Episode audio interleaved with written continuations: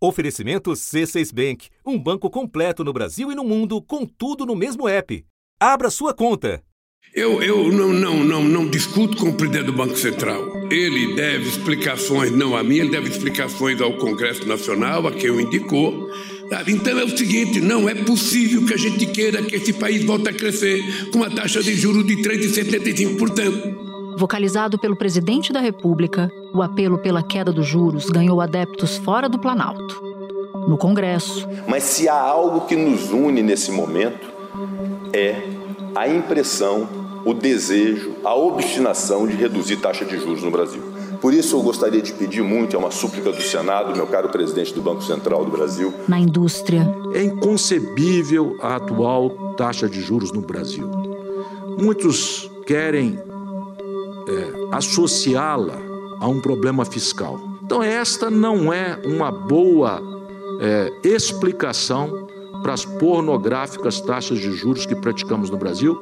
E se não abaixarmos essas taxas de juros, de nada adiantará fazermos políticas industriais. No varejo. Então, se eu estou defendendo, é por causa da pequena e média empresa. Então, eu queria te pedir, por favor, dá um sinal de abaixar esse juros. Não está aguentando mais a pequena e média empresa. Eu estou te pedindo, está todo mundo assim.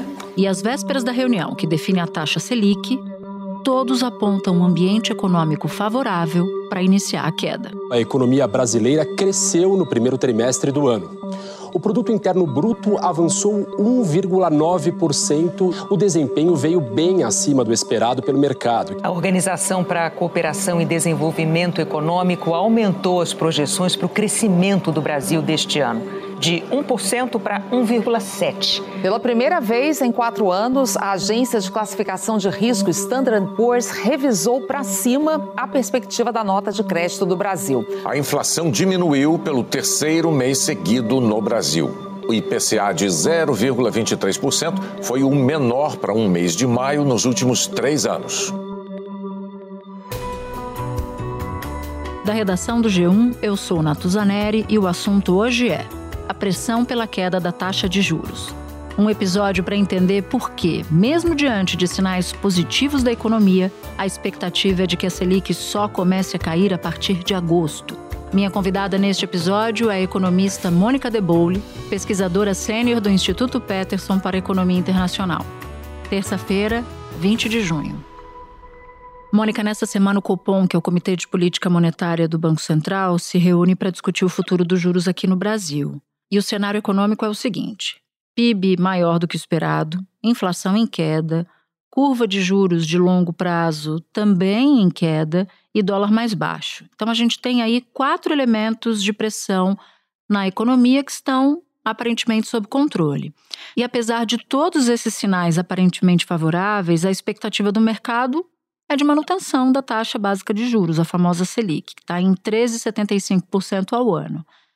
Por que, que isso tudo não é suficiente para uma queda de juros? Eu acho que as críticas ao Banco Central, elas são pertinentes porque já estava claro há alguns meses que nós estaríamos, claro, algumas coisas não, né? A gente, o PIB maior do que o esperado foi uma surpresa, mas algumas outras coisas já apontavam para um cenário em que é, o Banco Central não teria problemas caso tivesse resolvido reduzir os juros antes. Então, é dizer o seguinte, que nos comunicados anteriores em que o Banco Central falou tão duramente a respeito do cenário de um modo geral, inclusive aventou a hipótese de ter que voltar a elevar os juros, fica claro agora que houve, isso acontece, é normal, acontece com todos os bancos centrais. Nas melhores famílias, né, Mônica? Nas melhores famílias, exatamente. É, houve uma espécie de erro de cálculo no cenário, de uma, uma espécie de. É, o que os bancos centrais estão sempre tentando fazer é medir os riscos, né? E fazer uma, um, certo, um, um certo equilíbrio e balanceamento de riscos. Então, quais são os riscos que estão presentes e o que, que é mais provável que vai acontecer? É, é, um exercício complicado esse, porque ele envolve muito julgamento, ele não é só baseado em modelos e projeções, ele envolve muito julgamento também. E às vezes bancos centrais erram, é, é normal que isso aconteça. E o Banco Central brasileiro, pelo menos se a gente for olhar para todo esse quadro interno, o Banco Central brasileiro já está atrasado nesse processo de redução de juros. Já deveria ter começado o processo de redução de juros antes. Se no comunicado não sair uma sinalização concreta de que no mês de agosto essa taxa vai cair, o próprio ministro da Fazenda, Fernando Haddad, na reunião ministerial da semana passada, é, falou: olha, a partir de agora, eu que tenho tido uma, uma posição mais tranquila, moderada, ponderada em relação ao Banco Central, vou cobrar de forma mais incisiva um corte da taxa de juros. Porque a gente sabe que as famílias brasileiras estão muito endividadas, que as empresas brasileiras também estão muito endividadas e que essa taxa de juros nesse nível ela é extremamente penosa para empresas e para famílias, então para as pessoas e para as pessoas jurídicas. Né? E, e isso tem consequências sobre capacidade de consumo, capacidade de investimento. Quase 80% das famílias brasileiras estão com a renda comprometida. Os juros altos são considerados uma barreira para quem tenta conseguir crédito, um empréstimo para ficar com o nome limpo. E também não é fácil para quem quer empreender, né? Três em cada dez eh, empreendedores e pequenos eh, empreendedores estão endividados aqui no Brasil. Essa proporção cresceu em cinco meses. 63% 90% deles estão gastando aí um terço, pelo menos, do seu rendimento mensal para pagar somente dívidas. Então agora a gente precisa é, ter, ter clareza sobre quais são, na visão do Banco Central, qual é esse balanço de riscos em relação ao cenário inflacionário que vai prevalecer. É um balanço de riscos que olha mais as variáveis internas e as condições internas, todas elas apontando para a redução de juros, inclusive porque a nossa, a nossa taxa de juros real está extremamente alta, ou o Banco Central vai, vai continuar tendo uma postura de extrema cautela sabendo que isso pode vir a prejudicar a economia. Então, Mônica, o que, que falta para reduzir a Selic agora? Tem duas formas, e eu acho que ambas são relevantes aqui nesse caso, para olhar para essa questão e responder essa pergunta: por que não agora? A primeira razão tem a ver com um processo de comunicação dos bancos centrais que é sempre bastante importante. Então, é dizer o seguinte: o Banco Central brasileiro ele não vem sinalizando a intenção de reduzir os juros nos seus últimos comunicados. Bom, a ata do Copom é um documento em que o comitê explica os motivos para tomar as decisões sobre os juros. O comitê mostrou preocupação com as previsões de que a inflação pode acelerar novamente. Um dos motivos, segundo o Copom, é o aumento de gastos do governo com a política fiscal expansionista. Então, como o Banco Central não comunicou uma queda no próprio regime de, de metas de inflação, existe um ritual a ser seguido que requer que o Banco Central dê essa sinalização antes de fazer um movimento diferente na taxa de juros. Então, uma explicação vai por aí, uma explicação vai pela não comunicação ainda dessa sinalização de queda, que viria nessa próxima reunião agora, quando o Banco Central mantiver a Selic e, e aproveitar a oportunidade para então sinalizar a queda é, em agosto. É como se você estivesse numa autoestrada e você não pode fazer uma conversão sem dar seta antes. Então, basicamente, esse comunicado seria essa seta antes da conversão, né? Exatamente, perfeito. O outro motivo, a, outra forma da gente olhar para o contexto do Banco Central atualmente é a gente trazer um pouco as questões externas. A gente sabe quais são as internas, mas quais são as externas? Para os bancos centrais, de um modo geral, o cenário está muito turvo. Então, se a gente pega, por exemplo, o que está acontecendo nas discussões dentro do Banco Central Americano, né, do Fed, é, do Banco da Inglaterra, do Banco Central Europeu e, e outros bancos centrais, existe uma grande dúvida a respeito do que vai acontecer com a inflação global e com a inflação nesses, nesses países e regiões especificamente. Então, vou te dar o caso aqui dos Estados Unidos, que é onde eu estou. Aqui nos Estados Unidos, o Fed parou de subir os juros mas o que está acontecendo aqui nos Estados Unidos é que, embora a inflação venha cedendo, ela está cedendo muito lentamente, ela não está convergindo rapidamente para meta do, do, do Fed, que é uma meta de 2% de inflação. Aqui a inflação continua muito alta. E, portanto, é muito provável que o Fed tenha que. O próximo movimento de juros do Fed seja um movimento de alta e não um movimento de queda. Então, esse tipo de contexto, né, e a, e a maneira como as ações do Banco Central norte-americano têm impacto sobre os mercados emergentes de um modo geral, sobre países como o Brasil e sobre variáveis como a taxa de câmbio, por exemplo. Então, quando o Fed eleva os juros, tipicamente o que, o que acontece é que a taxa de câmbio real, né, o, o dólar, como a gente fala no Brasil, é, o dólar tende a, a, a se fortalecer.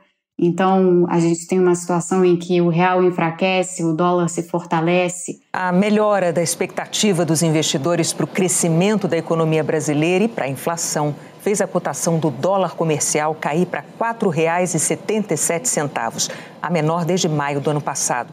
Então, esse tipo de dúvida acaba gerando um ambiente em que os bancos centrais, e aí eu falo mais do que o Banco Central do Brasil, os bancos centrais dos países emergentes de um modo geral, ficam com, com uma margem de atuação mais restrita né, para reduzir juros ou para fazer as quedas necessárias. O Fed promete continuar agindo para baixar a inflação até a meta de 2% ao ano.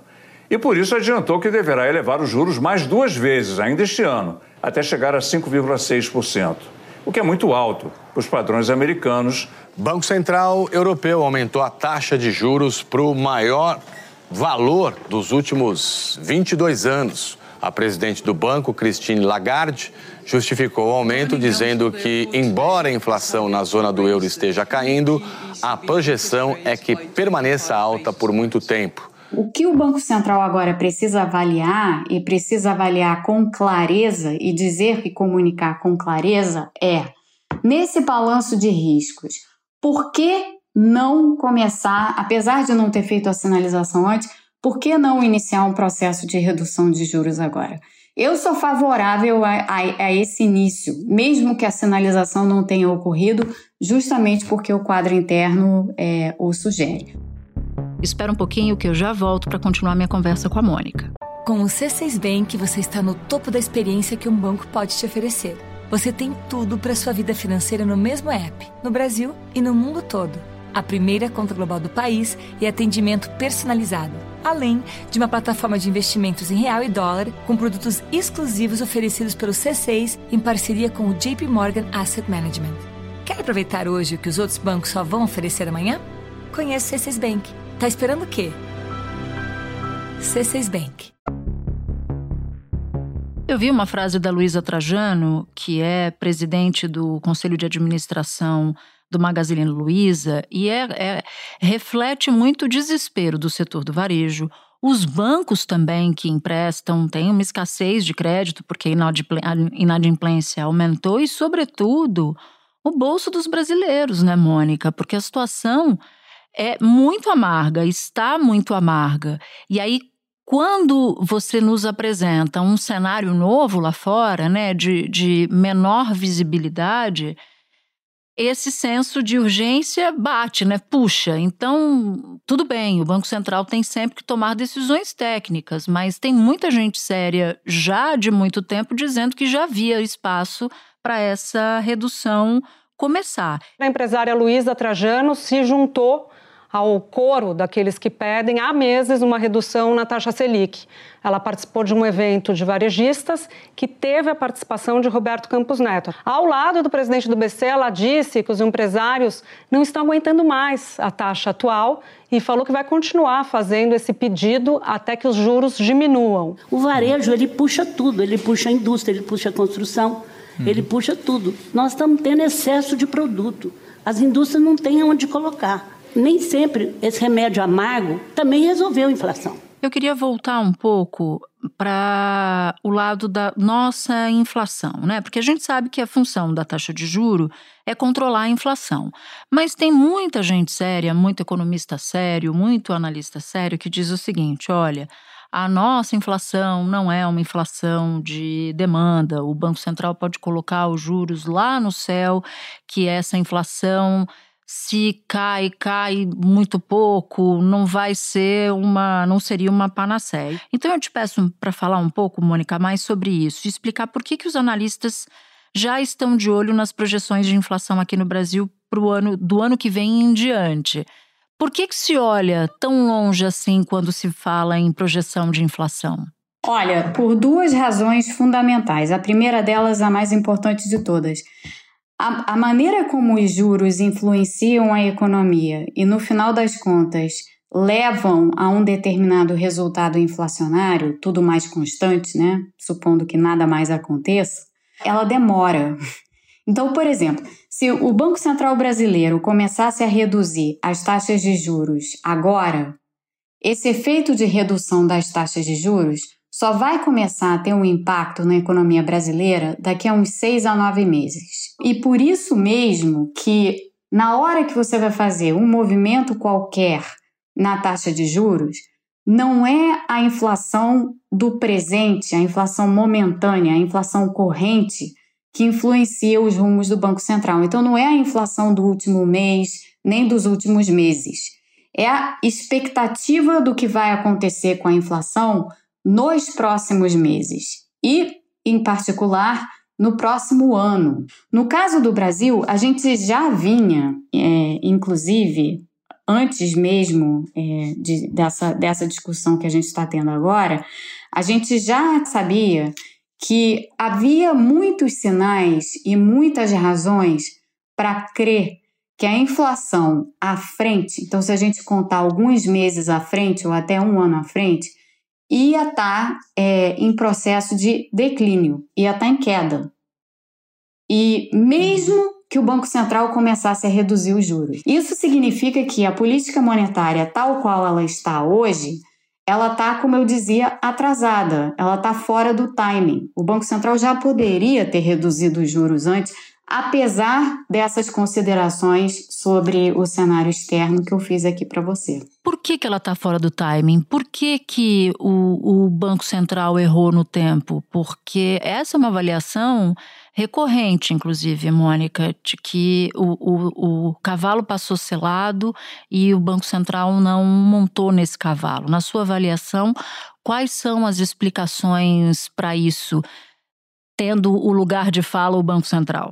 Há duas explicações. A primeira explicação, mais de ordem técnica, é que é muito complicado quando você está num, num, num, cenário de transição, como o mundo tem passado ultimamente, é muito difícil você ter clareza sobre quais são as reais causas da inflação doméstica. Que no Brasil não havia nenhum tipo de pressão inflacionária persistente.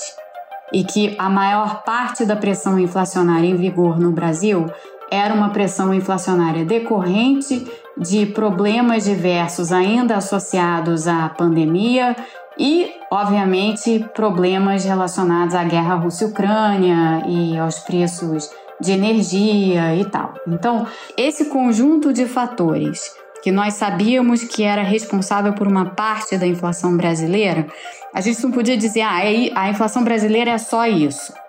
É difícil você fazer esse tipo de afirmação. Então havia uma cautela para que se tivesse essa a certeza de que na realidade não tinha nenhum outro fator causador da inflação que ia perdurar. No entanto, é, você só consegue ter a certeza a respeito da não persistência inflacionária depois que você a observou por algum período de tempo. Então, isso explica uma parte do atraso do Banco Central. Quantas lojas aqui já foram fechadas? Quantas pessoas já foram mandadas embora? A desigualdade social é muito grande. Ela tem que vir com ajuda, mas o que gera é emprego. É o emprego que salva as pessoas. Então, eu queria te pedir em nome dos brasileiros para você dar um sinal de, de abaixar isso. Mas não é 0,25, não, que é muito pouco. Você dá um pouquinho mais. Obrigada.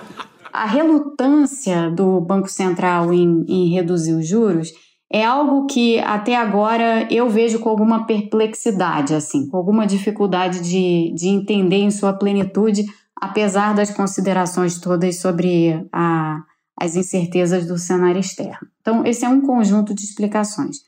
O outro conjunto de explicações, né, Natuza, são as questões de ordem política. Porque, embora, de um modo geral, as pessoas tenham, é, e existe muito isso no meio dos economistas, ah, bancos centrais independentes não devem sofrer pressões políticas de nenhuma ordem, ou é, não são políticos, são, são entidades completamente apolíticas e tal. Agora, é, o Banco Central tem um timing, tem os critérios técnicos, e eu não tenho como adiantar o que, que vai ser feito. Como eu disse, eu sou um voto de nove de um colegiado, então a gente vai ter que esperar aí para ver como é que isso vai de fato né, é, se transformar numa melhora de expectativa. Nenhuma entidade é apolítica. Nenhuma entidade gestora de política econômica é apolítica. Isso simplesmente não existe. Então, o que estava havendo, o que está havendo ainda, é um embate entre uma entidade que é membro do governo e o restante do governo. E esse embate se tornou um embate político. E na tentativa de preservar sua independência, por assim dizer, o Banco Central resolveu tomar uma atitude um tanto extrema de é, fincar o pé nessa Selic de 13,75% e assegurar a todos que só iria mexer nos juros quando lhe conviesse, para não dar a impressão de que o Banco Central estava fazendo uma redução de juros porque havia pressões vindo de outras partes do governo. Então, no Brasil, isso teve uma importância enorme. O que, no final das contas, é um grande infortúnio para nós, porque com isso houve um atraso da redução dos juros no Brasil. E esse atraso está sendo custoso para a gente. Eu entendo que você diz que há uma preocupação com o cenário turvo lá de fora. Só que aqui dentro há uma voz crítica ou múltiplas vozes críticas à demora do Banco Central de iniciar essa trajetória de queda. Então eu quero saber o que, que te parece. E isso é uma coisa que já era é, visível, já estava visível no início do ano. A gente está em junho agora. Em uhum. fevereiro, é, eu me lembro de estar tá olhando, assim como várias outras pessoas estavam olhando também, para as condições do mercado de crédito no Brasil e para as condições do mercado de crédito para as empresas, mais especificamente, também para as famílias, mas para as empresas mais especificamente. E as condições eram muito ruins, assim. A situação do mercado de crédito no Brasil já era naquela altura, ou seja, há vários meses, há cinco meses, já era uma situação de um mercado de crédito extremamente apertado, onde as empresas estavam com extrema dificuldade de se financiar porque as taxas estavam muito altas e de refinanciar as suas dívidas, e as empresas estão endividadas no Brasil. As empresas começam a ter problema. As empresas começam a ter problema, a ter problema de caixa, a ter problemas mais graves, inclusive, do que problemas de caixa. A gente teve uma série de empresas no Brasil e, e te, continua a ter uma série de empresas no Brasil com risco grave de, de inadimplência é, e com risco grave de não conseguirem mais ficar com a cabeça acima da linha d'água. E a situação mercado, no mercado de crédito para as famílias também, porque as famílias também estão extremamente endividadas. Então, as pessoas estão sem capacidade de pagamento. Quanto mais tempo você mantém as taxas de juros muito altas, menos capacidade de pagamento tem tanto as empresas quanto as famílias. Você reduz tudo, reduz consumo, reduz investimento, cai tudo. Mônica, muito obrigada pela conversa, sempre muito clara. Volte mais vezes. Você sabe que as portas do assunto estão abertas aqui para você.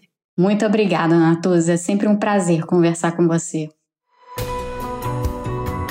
Alguns áudios que você ouviu neste episódio são do Poder 360 e TV Lead. Este foi o assunto podcast diário disponível no G1, no Globoplay, no YouTube ou na sua plataforma de áudio preferida. Vale a pena seguir o podcast na Amazon ou no Spotify, assinar no Apple Podcasts, se inscrever no Google Podcasts ou no Castbox e favoritar na Deezer. Assim você recebe uma notificação sempre que tiver um novo episódio. Comigo na equipe do assunto estão Mônica Mariotti, Amanda Polato, Lorena Lara, Luiz Felipe Silva, Tiago Kazuroski, Gabriel de Campos, Guilherme Romero e Nayara Fernandes. Eu sou Nato Zaneri e fico por aqui. Até o próximo assunto.